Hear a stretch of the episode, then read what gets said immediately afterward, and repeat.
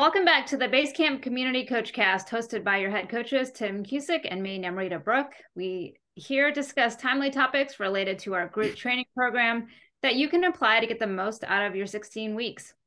I'm Namrita Brooke, the Basecamp coach and sports nutritionist. I've been coaching for over 10 years. I have a PhD in applied exercise physiology and a master's in sports nutrition. And I'm also a registered dietitian. My name is Tim Cusick. I'm the other head coach here at Basecamp. I've been coaching for over 18 years, and I've had the privilege of guiding athletes to numerous national and world championships and to the Olympics. And I'm uh, stoked to be here today. Yes, Tim, I, I'm glad because today this is a topic that is very near and dear to your heart. So I think mostly it's going to be you uh, just spreading all your knowledge and experience onto the rest of us. Um, we're talking about training metrics, so training load and the performance manager chart. I know you have obviously a lot of um, background in creating you know these um, tools. And so i think we can all learn a lot today. Um, we have several listener questions but i want to just kind of take a moment. You know we've talked a lot about the stress strain adaptation model um, in training so you know we have a stress that's applied to our bodies or the system and our our system then experiences some sort of strain in response to that neutral stress. And then through that process, we eventually adapt depending on lots of factors. Um, but that's kind of the point. Like our bodies, our systems are complicated and it's not it's not so simple because we're not just training, you know, one day here and there or one day a week. We have these training plans that we're following that are designed in a specific way to um, elicit a specific response depending on you know maybe it's different for you versus me or whoever else um so let's start it there let's start it you know what are we doing with training and this mm-hmm. like continuum that's a great question. We've been talking so much in Basecamp, you know, with our members about stress and strain relationship, and we've moved into training stress scoring of our daily workouts.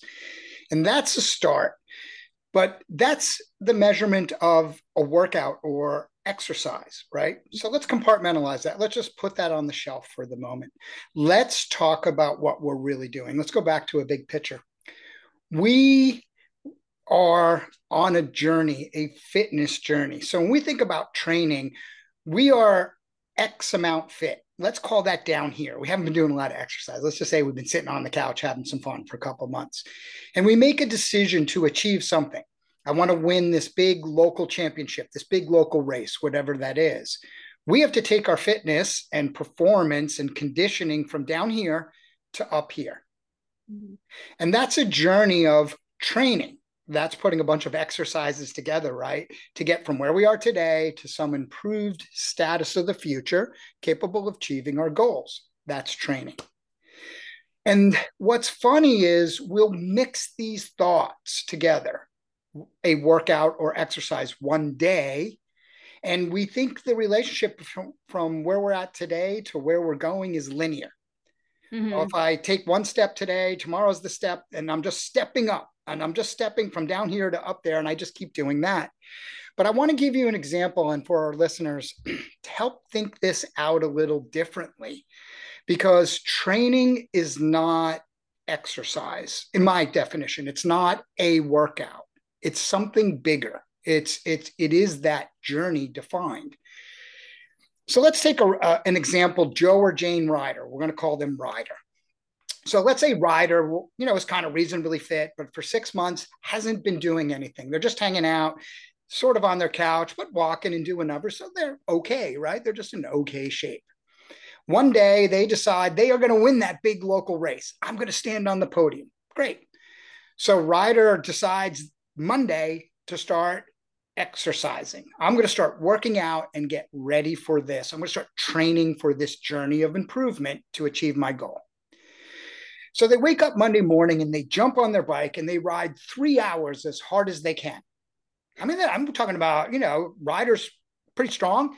They do some great work and they generate, I don't know, let's call it 200 training stress. points. 200 TSS, right? So that's a pretty hard day. 200 TSS, that's money in the bank. Monday, bam, thumbs up. They did a really good workout.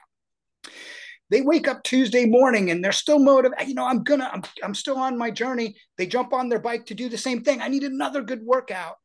And like five minutes in, they're, they're, I can't hit numbers. I can't make power. I'm too tired. My motivation is waning and everything goes wrong. And 15, 20 minutes in, they're heading back home like, I can't do this. Mm-hmm what happened to Ryder, right? I want everybody to think about this as we think about training because initially what you think is if I do that strong workout on Monday, come Tuesday morning, the question Ryder needs to ask themselves is, am I more fit? Because the often assumption we make is I did one good workout. I must be more fit. I'll do more. So I get fitter.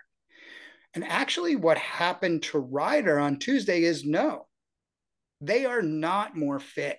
Actually, what they were was a lot more fatigued. Mm-hmm.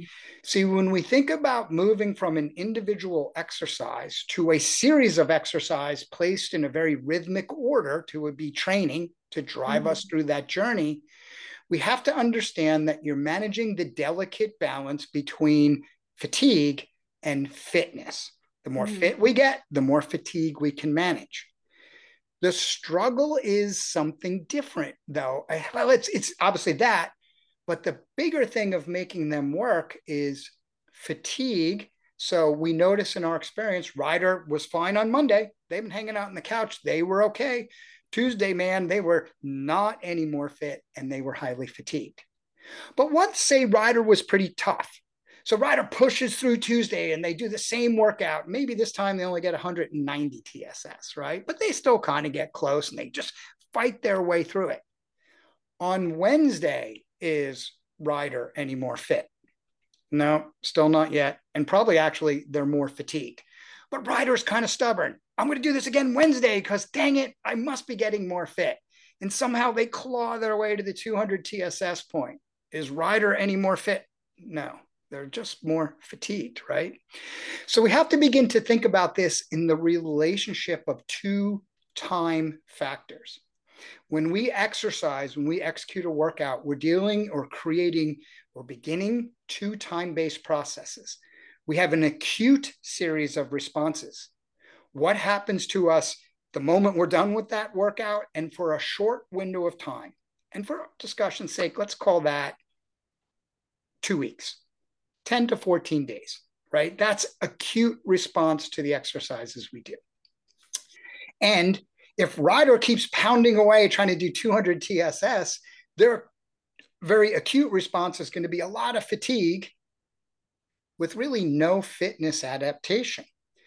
Mm-hmm. Because the reality is, we also have to consider the chronic response it takes time for us to adapt to exercise stress and strain, right? To the stimuli we introduce to the system. Fatigue is immediate, right? Where fitness, ah, it's a little bit slower. The average human being adapts to exercise stimuli somewhere between four to eight weeks. The delicate balance you're managing in training is the acute response, which is a fatigue response, while you're waiting out the chronic response of fitness to come in and support your ability to counter that fatigue. So when you think about all great training, that journey from down here where you start to way up here, winning your big goal, a championship, whatever you're accomplishing, it's a journey of managing fitness and fatigue and understanding one of them are is an acute response and one is a chronic response. And that's the art and science of coaching is to put all that together. We have a name for that. We call that performance management. Mm. Right? That sets up the whole idea of performance management chart. So, long answer to a short question, but there is an example of what we're managing in the performance management chart or PMC. How can we better understand the train the impact from training load, both in an acute and a chronic fashion? Yeah, wow. Um so for someone who maybe doesn't have a coach. I mean, I, this is where I see a coach's super valuable because we as athletes it is kind of hard to figure out. I mean, there's some athletes who are way more mentally tough or stubborn if you want to think about it that way and able to withstand way more fatigue than it is probably productive for them to do so. So yeah. when you're thinking about like if you're so motivated to go get this goal and you're like you know, just like the Ryder that you described, like I am going, I've got this time. I am going to go out and ride my bike every single day, do tempo every day or intervals every sweet spot every day. Um, because you're so determined for, you know, a few weeks, like how this type of person really could benefit from an objective metric that like we're talking about here. Um so what we're yeah what we're talking about is not necessarily like what you need to live by. It's i think using it in combination with understanding perceived fatigue and how it how it is involved in this whole big picture as we're trying to manage fitness versus fatigue correct so let's talk about two of the three key metrics in a performance management chart and remember, this is a metric, a measurement of training load. And it's not a neat little linear line from down here to up here. We have two metrics, and now the naming might make more sense to you. We have acute training load, right? Which is often named, and if you look at Training Peaks, they call it fitness or freshness. Um, I'm sorry, acute training load in Training Peaks, they call it freshness or fatigue. They call it freshness, but fatigue is the opposing side. Um, and you have chronic training load, which they call fitness. But if you think about what the performance measurement, the original names when we designed this whole idea of performance management was acute training load and chronic training load because they represent the, the related but different response to exercise stimuli. What happens to us on an acute basis is not what happens to us on a chronic basis. Ma- making these two different time bound responses work together that's the magic of coaching. That's mm-hmm. the required guidance. You need a good understanding of the science the response how the body works and all that stuff but a good coach puts that together as art. Because if we think about the two things they measure so acute training load is giving you insight into your fatigue or your freshness. When acute training load is high, your ATL, when it's high, you probably aren't performing as well. You aren't training as well. Because a high ATL is an indicator of possible change like, wow, this person's really fatigued. They're not going to hit their numbers like Ryder's experience. They would just wind down, right? Because at a high fatigue, the athlete is more volatile, more susceptible to workout failure, underperformance, everything else, because they're pretty freaking tired. Mm-hmm. But they need to get what work they can in in the right schedule, right, in the right rhythm, because they also at the same time fatigue is part of the process and managing the right balance and creating fatigue is part of the process because underneath that you have this chronic response going on. Like a lot of people in Basecamp are already seeing the questions and i know hopefully this will help the answer. You train for two three weeks and you expected to be maybe expected to be much fitter. Reduce it takes four to eight weeks for the exercise to result in uh, maximum adaptation, the right adaptation. So think about the big challenge we did on Saturday. Like four to eight weeks is the average. Let's pick a number, six weeks right in the middle. You'll get the maximum benefit from that really hard work six weeks from Saturday, not today. You didn't get it yesterday. You didn't get it the day before. As a matter of fact, all you got was the fatigue, and we felt that, right? So mm-hmm. we need to wait. So understand that acute training load is giving us insight into the fatigue with that's high, we got to be careful. We don't want it to be too high because then we're too tired to adapt. Mm-hmm. Now, chronic training load is coming up slower. We want that load to increase, but not at the cost of a super high ATL or fatigue. It's a tricky management balance. So you said too high. Like, give us some guidelines on like, is that a number? Is it a feeling? What are we looking for when we're managing acute training load? You should never, great question. You should never manage to the number. Like the numbers will help us make better decisions. So, what I would challenge everybody to do right now, like if you can remember in the last I don't know, a couple of months even, but you always want to be taking notes. This is why we said make sure you're saying how you feel. Look when your ATL line was high, right? You know, do you remember how you were feeling there? Look at your performance. For most of us, once we start going positive, it could be as low as positive 10 we all feel fatigue differently. It depends on our core fitness. It depends on our genetics. It depends on how uh, athletic, how it depends on our athletic maturity. So it's hard to pick a number. Anything over 10 could be driving some problems. Um, and maybe even lower. I mean, who knows? And you could be you could be 30 if you're really fit and genetically sound and and and have good aerobic capacity and all those things. It's hard to pick a number, but your pattern is probably the same. Like you'll typically begin to fatigue out in the same general range of numbers. So whatever you normally kind of get into the, the fatigue range, that will hold pretty true for you. It'll change as you get fitter, but not dramatically. Um, mm-hmm. So you have to find your number, and that's part of the art of it. And what we'll be working on in the next week or two as we teach the group more and more about using performance management.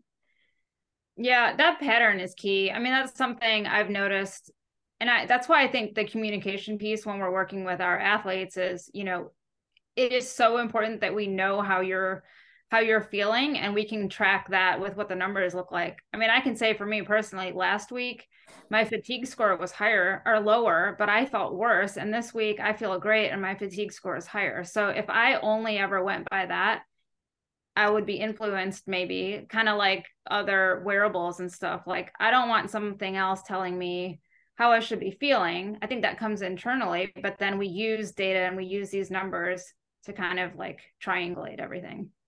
I think that's really well said. Never coach by the number. Mm-hmm. The data helps us make better decisions. And a performance management chart does a really good job of that because you have this short term responding, you're measuring the fatigue, right? You're getting this ATL response and be like, wow. And don't think about it as it's 32.8976 like I tend to look at it with my athletes and I'll put like little areas of influence. Mm-hmm. Stoplight, right? That's the way I think about it. Stoplight. Green, yellow, red. Like mm-hmm. it's it's low, medium, high. And I don't try to pin that to a certain number. When it's medium high, I'm super focused on how that athlete is performing in training.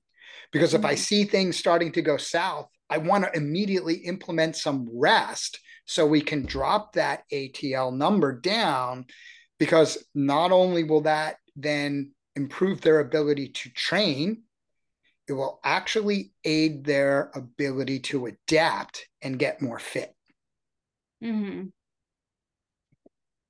So we okay, we were talking about acute training load. Can you talk about the um how is the actual adaptation different from the acute standpoint versus the chronic standpoint?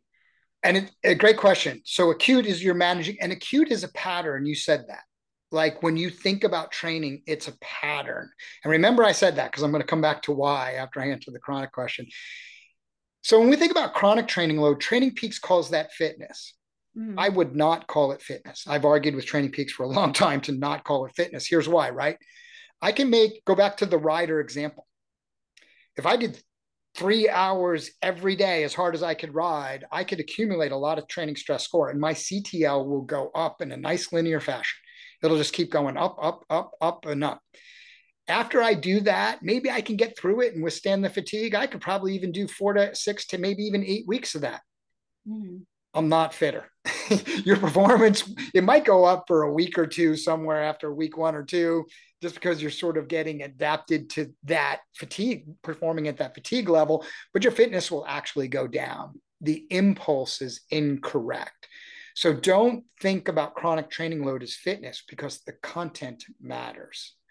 What chronic training load is doing is it's giving us a running accumulation of that chronic stress. So that's why we go back to this idea of stress. It's not giving us a ton of insight into the strain, but it's also not giving us a ton of insight into how that stress was created. We don't know if it was created through high intensity work or just more low intensity work. It's just a neutral score of all the training load you're putting into the system. Mm. And that's why it's tricky because you got to do all the right things for four to eight weeks before you start gaining fitness. Now, once fitness starts coming up, if you keep doing the right things, then it will go, you know, continue to grow. Your performance is the measurement of that. Like yeah. we see fitness move, we need to be able to measure that by performance. This confuses people all the time. I did Monday's workout. I should be more fit Tuesday. You did Monday's workout. You're going to be more fit six weeks from now. And maybe you're four, or maybe you're an eight, but it's going to take a while for that workout to fully hit. So the idea of using a chronic training load measurement, that is our ability to look into the future and project out the work we're doing, right? Understand what we're doing today and be predictive of where we'll be four, six, eight weeks from today. Mm-hmm. So this takes a lot of patience and it takes a lot of control, I think. It, and I don't know how many times you can say this, but it's never going to get across like it's not fitness. And so people get so attached to seeing that line go up yep. and they don't want to let it come down. They don't want to do the rest week or I mean even taking a rest day sometimes. And then especially when you think about what happens when you start racing and that line comes starts coming down and people start to like really panic well my fitness is dropping i'm supposed to be high fitness now and performing um, you're not going to show up at the the finish line of your local race and be like all right everybody what's your ctl mine's 110 i win i win right it all comes down to really performing that's just a metric that helps us manage your training yeah so remind everyone how CTL is calculated then. So we talked about the acute training load being the um, you know, the 7 day. So we look at this idea you have um, because there's a downside to this, right? What happens when you start stop training? In technical terms, it's an exponentially weighted moving average. The default setting to chronic training load is 42 days. So if you've been in your performance management chart and you see that default setting of the the weighting and you see it be 42 that's why because it's six weeks we just know it's 48 weeks so we set the default at six weeks assuming your average i have mm-hmm. some athletes that are a little faster so i tweak that into a shorter day range i have some that are a little slower and i tweak that to a slower day range and basically it is using that exponentially weighted average because it's our ability to train over time that really drives it Imagine it like this. You know, the, uh, and not everyone will see this because you're on a podcast. You go to the gym and you have those two long ropes and you're doing that great arm and cardiovascular workout where you're swinging the ropes and the wave goes through the rope from where your hand is and it goes all the way down to the wall. That's kind of what you're managing with each day's workout. You're making one wave. How high that wave is, how hard you did, that's training. But the reality is, all those waves, you're looking at them at the wall, right? that's what we're doing here. We're pushing waves through and we're trying to see what it's, you know, from the last six weeks of waves, how much CTL have I built? That's, you know, an exponentially weighted moving average. That's what it's doing. Now, the other side is true. Exercise has a half life like you do exercise, it's going to go away, right? You have the principle of reversibility. Stop exercising and you get slower, like you get less fit. So it also has a half life. The half life is 90 days in the PMC chart. We're going to get, I don't want to get too technical because this really gets confusing, but it does, even after that, there's some minor weighting.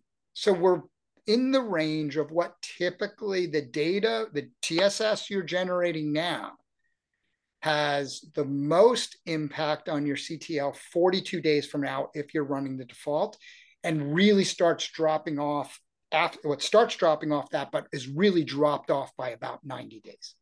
That's mm-hmm. the wave in the rope you're pushing through, which each day's workout. Mm-hmm. Well, that should help give people some level of comfort then. it takes a little bit longer for it to decay out of the system if you're going to come out of something too here is it, it, does take a little longer to get fit that we often don't have the patience for. And, and for a lot of people it leads to them walking away from working out. Yeah. Like you get a week or so or two in you're like man this just isn't working. You get frustrated and you go away. But welcome to being a human being. Mm-hmm. just have an adaptation rate. Time to adaptation is what it is. You're not going to crack that. I mean, I don't know, maybe there's a genetic code we will break someday, but that is reality. Mm-hmm. Also, though, in that is this idea of how you create chronic training load. Because remember, it's just training load. The content is so important. I could work hard every day. My training load could go up, but I may not be faster. So I'm going to give you three. Here's the million dollar secret of how to grow your CTL correctly, right? The first and most important thing we're thinking about exercise over time and why CTL is an excellent measurement if you do things right. Secret number one don't share this too much around, be consistent. Secret number two follow an appropriate training rhythm that doses in intensity and rest, right? This idea of different intensities and rest. And three, progress your training forward. Mm-hmm. A little harder, a little more, slowly introduced over time. Consistency, rhythm, and progression.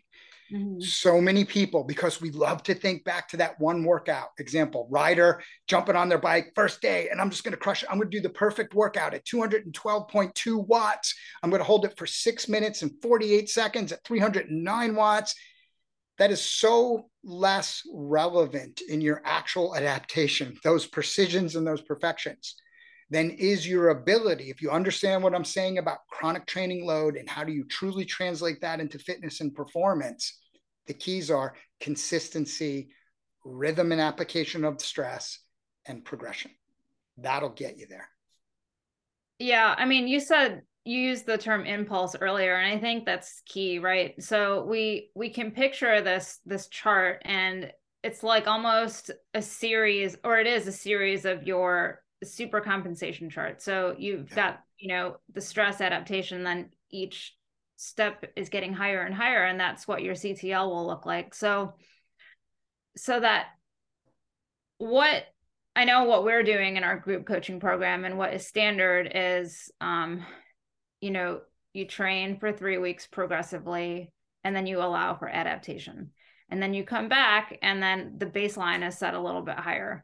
So, can you talk a little bit about what, um, like, what are some factors that go into uh, deciding that impulse? And does that change for different levels of athletes or where your CTL is? Great question. Um, so, what we're doing in Basecamp and you can visually see this in the PMC charts over time. And I put out some examples. We have four four week cycles. We are following a general, not exact as you're seeing this week, right? Uh, three weeks on, one week off. It's not a full week off, but we rest in that, that extra week. So we have four cycles. Each cycle is an individual super compensation cycle or an individual general adaptation syndrome cycle where we start out, we put you in the alarm phase, we build resistance for a couple of weeks to that new stimuli, then we rest you. Once you rest, you're a little more capable, like you've super compensated, you're stronger, fitter, faster, whatever. Technically, physiologically, you've returned to a new and better homeostasis because that's what your body wants to do. So, all right, we put four of those cycles together. But how do we know if you're adapting through each one of those if you're resting enough that short little rest and now let's talk about the third metric in your performance management chart or pmc there is a metric called training stress balance. Um, training peaks again calls it form. I really hate that they call it form. Even worse than i hate chronic training load being fitness i got to be honest. Here's why. Training stress balance is the relationship between your acute training load and your chronic training load. And training stress balance, if you go back, everybody listening to this podcast, go back and look at your last year's um, PMC, like the last, look at all of 2023, you, you know, this year, but last year, you know what I mean?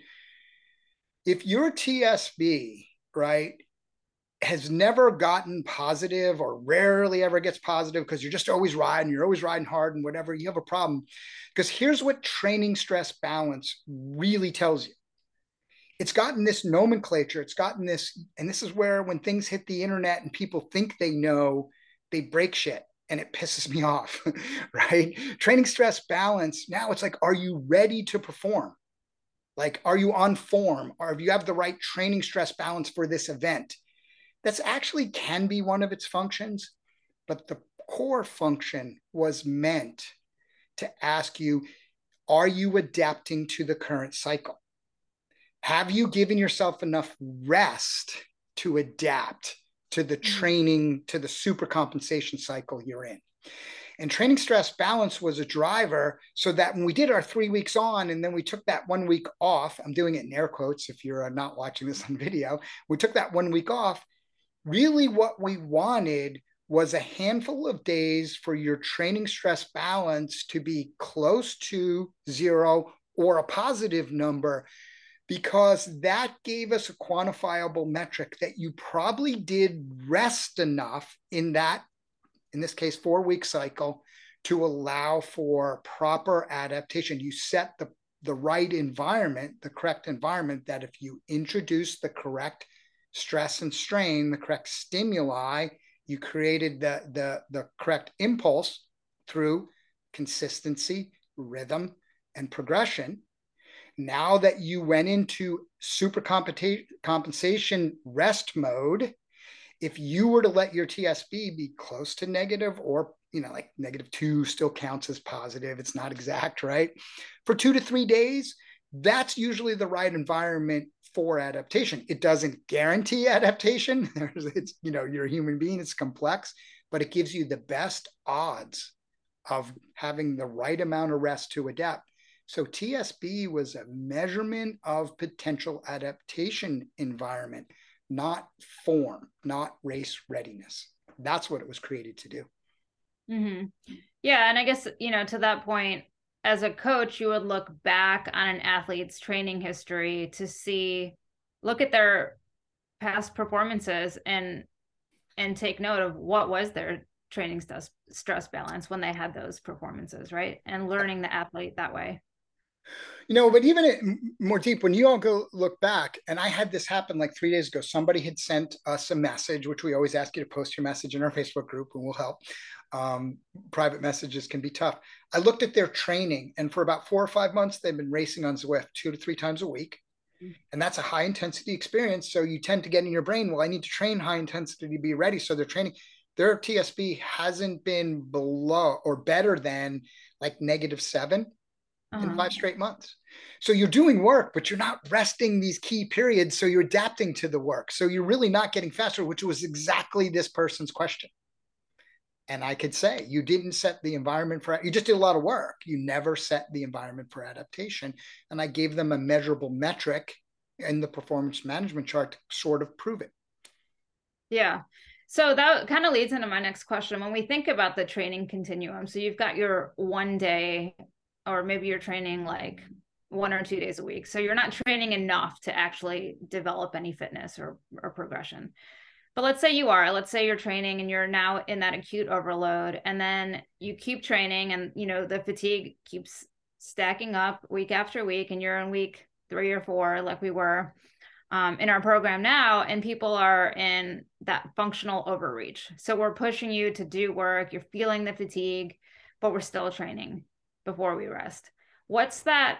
What is that line, and how do you use these metrics to? Because for people who are used to this, living in that, you know, when we go a step further into that non functional overreaching, yeah. how are you using these metrics to? to convince an athlete that you're non-functional you need to step back is it that tsb that hasn't gone mm-hmm. positive yeah yeah, to me, I look at TSB. Like if you want to get highly technical, let's answer it at a highly technical answer because we do have some people pretty advanced listening, and hopefully this will trickle down. When I look at TSB, I also compare it to performance, right? But I compare it to performance at four weeks out, six weeks out, and eight weeks out from the select point I'm looking at the TSB.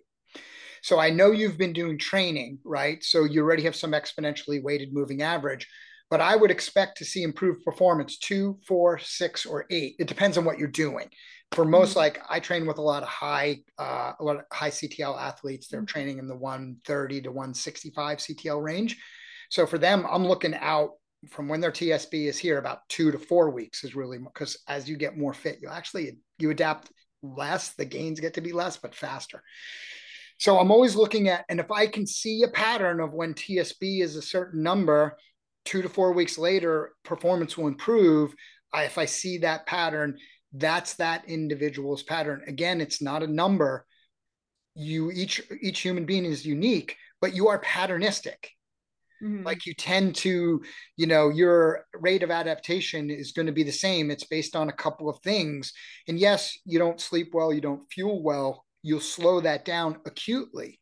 But mm-hmm. chronically, your body's pretty good to getting back to its own pattern. Like it's mm-hmm. genetic, it's the quality of your immune system, it's other things that are driving that response. So, yeah, you don't sleep and eat, you won't adapt as much, but mm-hmm. the timing will tend to stay sort of in the same range. It could be impacted a little, but not as much as you would think.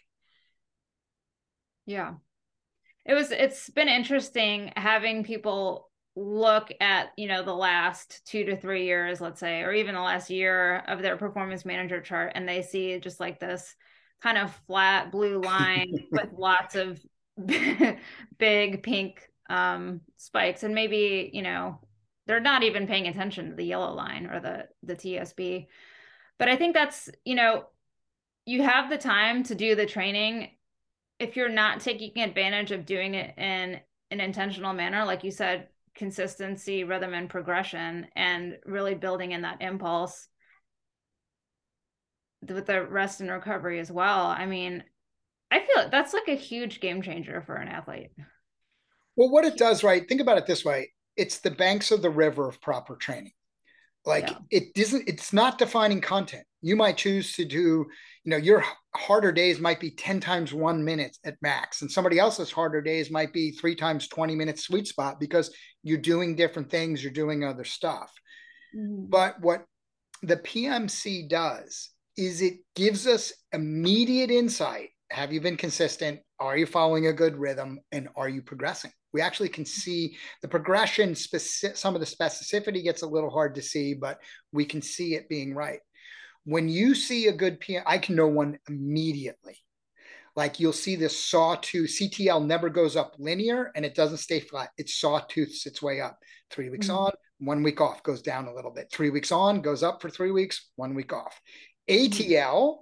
follows the same pattern but more peaky because it's more extreme. You're pushing if you see that, that is the best environment for adaptation.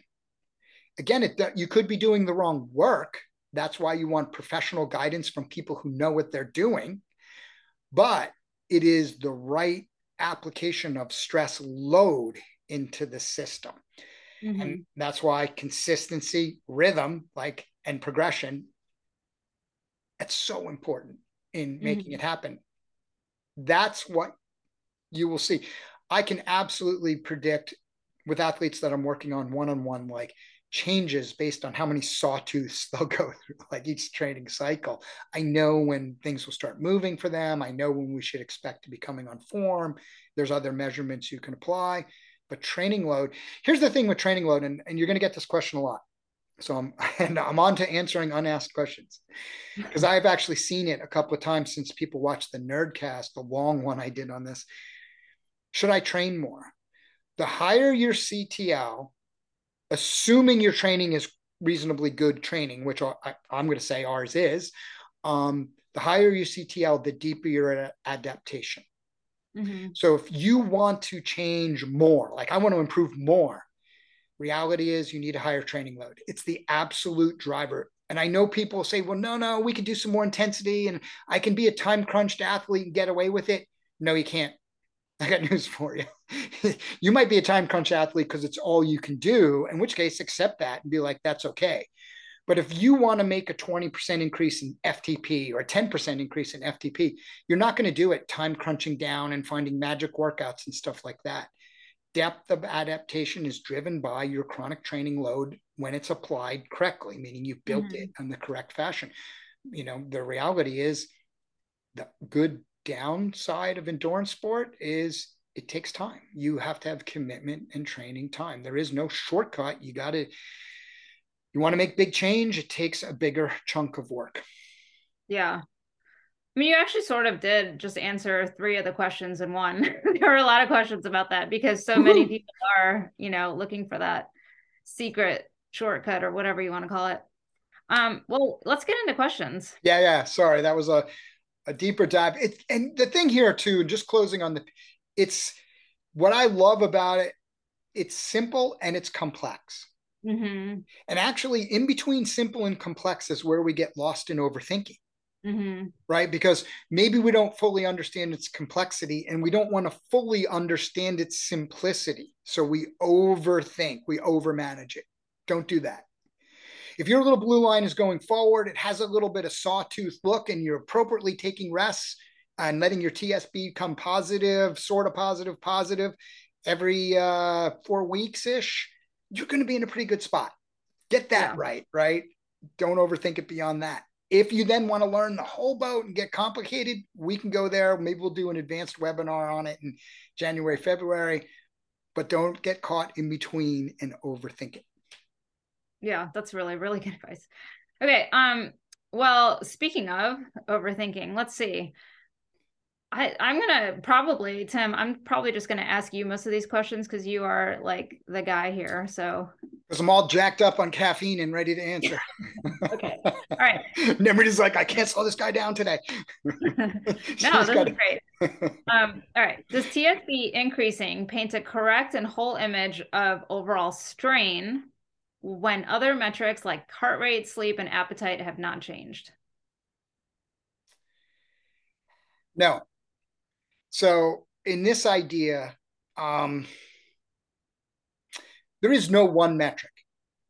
Your ability, when we think about, and we get we've been getting this question about AI and advanced analytics and stuff like that. When we think about what is advanced analytics, as we improve our analytic capability through technology, what you're really doing in its most simplest terms, right? We're not building little terminators. What we're really doing is taking multifaceted data points and we're blending them into a usable approach and metric, like boiling it all down to one number or one answer or one system. And that is a really great answer. And when we get to the point that all of these data points can be compiled down very easily using software or AI or whatever you want to call it, we'll be in a good spot because the answer is it is a little bit all of the above. Like all those metrics will not always align perfectly, but I guarantee if you're tracking them all, you will notice patterns. And it's those patterns like, wow, four to five are aligning, seven out of nine are aligning, and it's usually the same ones. And I, I have these two things like some people, and we see this all the time in our group, my heart rate was too high, or my heart rate zones didn't line up, or my heart rate's too low. That's great. You may have some things that your heart rate just, your heart is a little different. You might have a smaller uh, stroke volume. You might have uh, a more of a what I call the hummingbird heart rate, right? It's just a naturally higher with a higher maximum than's typical for your age.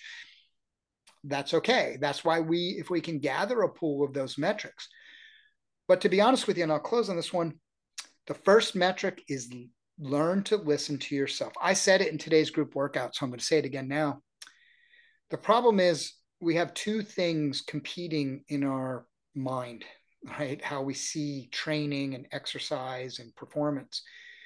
We have our true feelings and we have our ego feelings. Mm-hmm. Our ego feelings is when our ego answers the question first and says, Yeah, I'm kind of tired, but I can do more. like, let's do more. I got a little more in me because more is more and I'm going to be good. And I don't want anybody to think I'm soft. And our true feeling feelings are, you know, I could probably do a little more, but this feels right today. I should just listen to this. that little battle going on in your head every day, push that ego feeling thing out. Use it in races. That's great. But otherwise than that, push it out there. Whenever you're listening to that ego feeling, so first, just trust your feelings, trust them overall. There was uh, somebody posted on Facebook yesterday saying, I was just too tired to hit yesterday's workout. What should I do? Pat yourself on the back. There's my answer. You listened to yourself. You heard what your body was saying. And instead of trying to make your ego answer, you just listened and did the right thing. Now, when you do that, look at all the data, see if there's a pattern, bring it all together, use all those together to make your decision. Yeah, I mean, especially when we're thinking of this chart and like the timeline of, you know, even the acute timeline and especially the chronic timeline, like backing off for a day because you listened to your body because you were tired. And so maybe you rode 10 watts lower, or maybe you cut your workout by 15 minutes is not a big deal. It's actually probably better for you in the short and long term.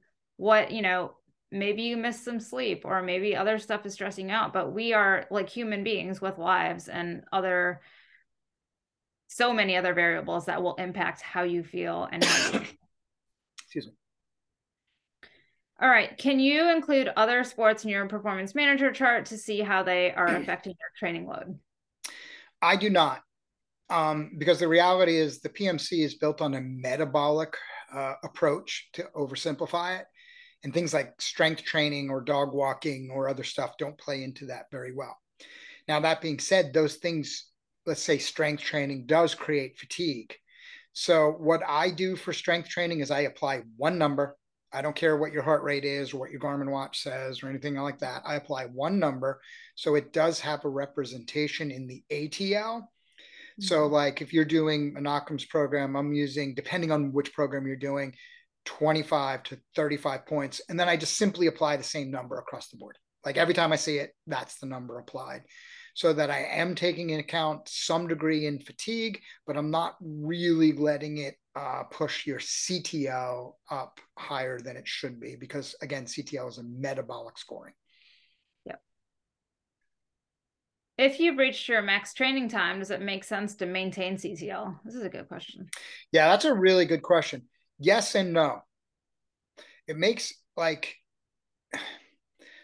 again a complex answer, but you know our audience is learning more and we're coming across. There are two impacts when we think about peak performance. Again, that goal, that training journey when we come to the top. How high that CTL is, and when you arrived there. So once you arrive at a peak CTL, right, once you're growing or ramping into that peak CTL, let's say because you're time limited, your CTL cap is going to be 75, and I'm just picking a number.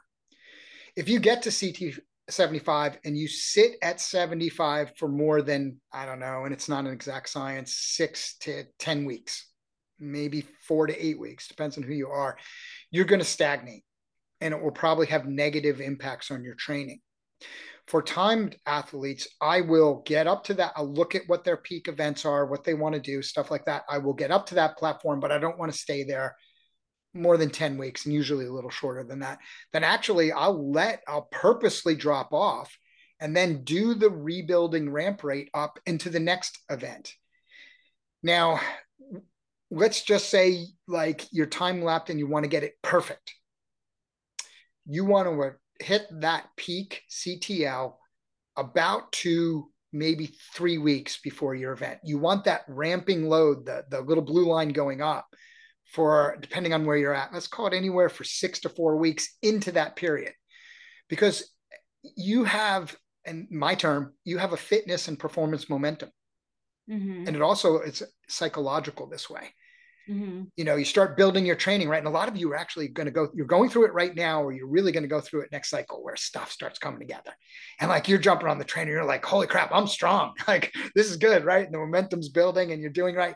That has a very positive physiological and psychological. It's it's real. That's not fake. And if you can carry that into your event and event peak, it's a little extra boost. Yeah. Yeah, no, that's really good. I, you know, I think I would put myself in this category too, as far as like time limited and and when you think about events and where you want to be, it's it's hard to let what little bit of CTL you've been able to grow drop. But you think about how CTL is even calculated and it's based on duration and intensity. So if you're capped at 10 hours a week, there's only so much intensity you can do in there. And then you think about the specificity of how you're training for you know an endurance event. Let's say you need some endurance but so there's a lot of balancing that goes in there. And at some point you just have to be okay with all right if i want a peak performance i still have to follow the the big you know the overall guidelines where i do want to peak my ctl and then kind of taper in and sharpen up before a peak. Um, and it just is what it is. Agreed. So for masters athletes, so over 60, this um, question is for ATL and CTL constants. What do you recommend? I really don't change them that much, to be honest with you, right up front. It has less impact. If you actually do it, play with it, and leave it for a couple of days, it has much less impact. And we always knew because actually, because of the half life, the exponentially weighted moving average, that the way it's all built, it doesn't impact as much as you think. Masters athletes will tend to maintain their acute response a little longer. So mm-hmm. you you can make that longer like so you better project the fatigue into the systems. And i will do that at times. It depends on the athlete. Um, but i rarely ever change chronic training load by age.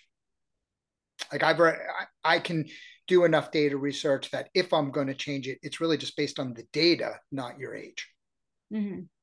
like i have an i have a professional athlete who takes eight weeks to respond to everything I mean, it just is what it is, right? And he's crazy strong. He's an FTP that would shock you. But still, he needs eight weeks of work before he really starts responding. So I got to be really ahead of the game. I have to, you know, I use a longer um, constant for him because I really got to think out like, what am I doing today? Because I'm like today's workout, I'm thinking, well, eight weeks from today, here's what's going to happen. But that's what you do that's and it's not based on his age or capable it's just it is it's genetic some of it is age it's just how he responds to stimuli and it's just what it takes. It frustrates him because he gets mm-hmm. down about the slow but then once he gets up all and rolling and it's going great then he's happy. It's just you know so i might tweak it for those reasons but i don't tweak ctl for age. I find the, the best pattern for you cool all right um a couple well sort of a math question. Is TSS strain strain proportional to stress squared? Question mark. Um, no, but yes. Um, when we think about you have to think about how you're applying this right the idea it's better off understanding i'll simplify the math the question goes back to two key things like why do we use normalized power to determine training stress score versus average power. So average power is um, like if I rode my bike for an hour and I did 200 watts, that was the average power, right? That's 200 watts for that hour. And that's what is like you use all these exercise machines, or if you use training peaks right? That's kilocalories, that's work really. And you can translate physiological work, kilojoules. Um, but you can translate that into kilocalories also but it, that's got a real problem. Like this is why cal- calorie counters like that can be really wrong. I could get that same 200 watt average by riding my bike exactly at 200 watts for that hour and get a 200 watt average, or I can go 400 watts for a minute and then go zero watts for a minute and go 400 watts for a minute and then zero watts for a minute, right? And just keep going up and down. And I get the same 200 watt average. I was looking at work or kilocalories, it would give me it give me the same work and kilocalories for that time range, whether I did it the up or down way or the flat way but that doesn't represent the way your body works very well because the reality is the up and down way takes a lot more metabolic activity to create that. You have a higher neuromuscular strain right? You actually have higher muscular activation. You're going anaerobic. You're burning different fuels. There's a whole bunch of things that are mm-hmm. happening there. And you're simply pushing momentum up in the bike right? You're just working against other forces so it takes more so that is why we defined normalized power. We needed something that better represented the stochastic nature of riding a bike up and down and heavy, right? So we devised normalized power. Normalized power was created by Dr. Andy Coggan. Uh, you know, he was the guy who drove it, but it was done as a group think. And we based it on VO2 kinetics, the time of heart rate uptake because we didn't have a lot better idea at the time. You know, the, everybody thinks there was such like deep, deep science, and there was. There was time in the lab, there was validation of things, but these were concepts. When when Coggan was leading this, and and and a group of about I don't know, there's like 20 or 30 people on the wattage list all working on this. Um, it was groupthink. It was uh, there wasn't like things that you can compare it against. We were creating this stuff out of the blue. So really we just came the idea of normalized power we knew there was this trailing weighted average we needed to use. How long would that be? What would happen you know and we're like oh well, let's use vo2 kinetics and use that let's pin that at 30 seconds. And when we started doing that and then we'd go back and we had a, a bunch of testers and they would ride up and down rods and we'd be like how does that feel? We'd expect them to say nine they'd say nine we'd record that and be like okay. And then we eventually found the numbers that work the best. So it's a little bit of science a little bit applied learning, right? And a little bit of uh, back of the napkin. And it, and but we kept coming back and and validating because it's not a perfect science; it's an imperfect science. But still, that's why we're quantifying stress. So when you look at what powers we raised to, or a little bit of some of the specialty formulas, it really was an iterative function. Everything based off that. Everything iterated off that. How we made it work. So maybe not the answer everybody wanted, like it's this super mathematical physiological model. We just and it's like somebody was talking about raised to you know because you're literally talking about weighting and stuff like that and and exponential. Yeah. Um, it, the exact number is not four; it's 0.38. Like I can remember that far back. Everybody now rounds it to four, so it's actually been changed from the original days. But that's okay. Like FTP yeah. is not a perfect science, nor is testing lactate in the lab, right? It's an estimate of a transition point of your body. And then metrics based off that are still an estimate. And we think these little perfections are going to change. It doesn't. It makes like a point or two different. And when you actually play with all the options, you're like, wow, we just spent eight months experimenting with something that gave me seven more TSS points for a week. Like, does it really matter? It's mm. spheres of influence, not precision and the point. Oh man, I think we could probably extend this podcast for another hour based off of that. Yeah, that's and I think and someday we need to tackle that because yeah. that's what people yeah. need to really understand about training. And it's why when you talk about AI coaching, you're going to have a really hard time. Look, AI coaching is going to knock every bad coach out of the business in the next three years. To tell you right now, if coaches are out there just knocking off plans, not learning, not and I've been saying this. I shared my USAC presentation in 19 or 2017 and I told coaches in that room in the next 5 years if you don't up your game, you will be replaced by the terminator.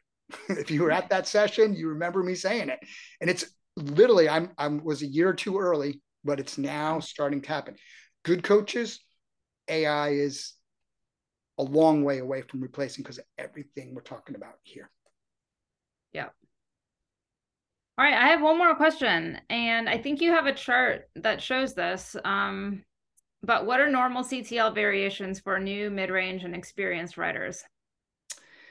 What do you mean by variations? What do you think that question means? I don't know. So I, am thinking two different things. Maybe the chart I'm thinking of is you have um, based on training maturity, like what um, what are I guess average where does CTL fall in the different ranges. So um maybe like up to 70 and then 70 to 90 something and then you have like 100 plus. I'm trying to remember. I think like understand that the main driver is time duration yeah. of training, right? So it depends on your, you could be brand new and training 15 hours a week and your CTL will be 100 in that range. I think what we see in variations, right, here's a simple thought if you're new or if you're experienced. Don't don't think about it as big like how high or what the the the actual number is. Think about it as change because is that's exactly what training in is. It's creating change. Mm-hmm. you're doing something different like your body's in a homeostasis it's kind of happy sitting on the couch doing what it's doing so you break that homeostasis by adding stim- stress and, and strain and stimuli and then you hope it gets some new homeostasis, right? It keeps growing. Um, you want to, like in an ideal training situation, if you're newer to the sport, you want to be increasing your CTL two to four points a week in non rest weeks. So if you were 40 on Sunday night, you want to be 42 the next Sunday night, 44, maybe 45 the next Sunday night. It's not exactly perfect. Then 47 the next Sunday night, but then it's time to rest. It's going to go back down to 45. And mm-hmm. then two, two. Ramp rate is the is more important than the the actually targeting a number how quickly you get to that number because if your ramp rate's too high you won't be adapting because you're taking on stimuli too quickly um, and your body's overwhelmed so it can't adapt if you take it on too slowly you're leaving a lot on the table like you could be adapting quicker and going so you want that so a new athlete two to three tss your ctl goes up two to three tss per day measure it every Sunday night. That's a great way to look at it. I'm going to teach that. We'll teach this in cycle one review. So you'll learn how to do this. A more mature athlete can handle four to six, like is there a range. Like you've been training seriously for a couple of years, you start turning it on. You can even maybe go to four to seven. It depends on your experience. Because you're more efficient, you've trained, your body's more prepared to deal with the higher uptake of training load. Look at each Sunday night, and you can go five is a good number four is a really four to five is what I would target. Particularly like for me, I'm looking for me at four to five in most time ranges personally because I'm older now and I can't take much more or I get things get risky if I go much faster. So that uptake range, two to three for newer athletes, four to six for more experienced athletes.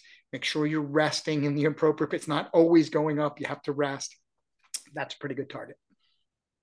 Yeah, it also makes me think of um, I don't remember what episode it was that we did on our um, our podcast about the transition and kind of, you know, unloading all the chronic fatigue from the season and letting your CTL drop. I know we addressed this then and kind of touched on what it looks like for different levels of athlete, you know, how how much have you been training, how high is your CTL, but um so listen to that if you haven't already because there are some differences when it comes to taking time off in between seasons. Yeah, if you're well rested and you're coming back, you can go a little faster than that. Yeah. All right. Well, I think that's all of them. All right, we got through it. We did. Um, thank you so much. That was enlightening and always very, very exciting to listen to. So thank you. Um, well, thanks all of you for listening. For more coaching and nutrition content and information on all our coaching programs, visit us at joinbasecamp.com. Our mission at Basecamp is to empower you, the athlete, and to educate you and provide a training and learning community for the seasoned racer and newer athlete, newer rider alike. Um, for everyone in our winter uh, training community, we will continue these discussions in more detail in our forums, and we will see you back with another episode next time. Happy holidays. See you, everyone. Enjoy the holidays.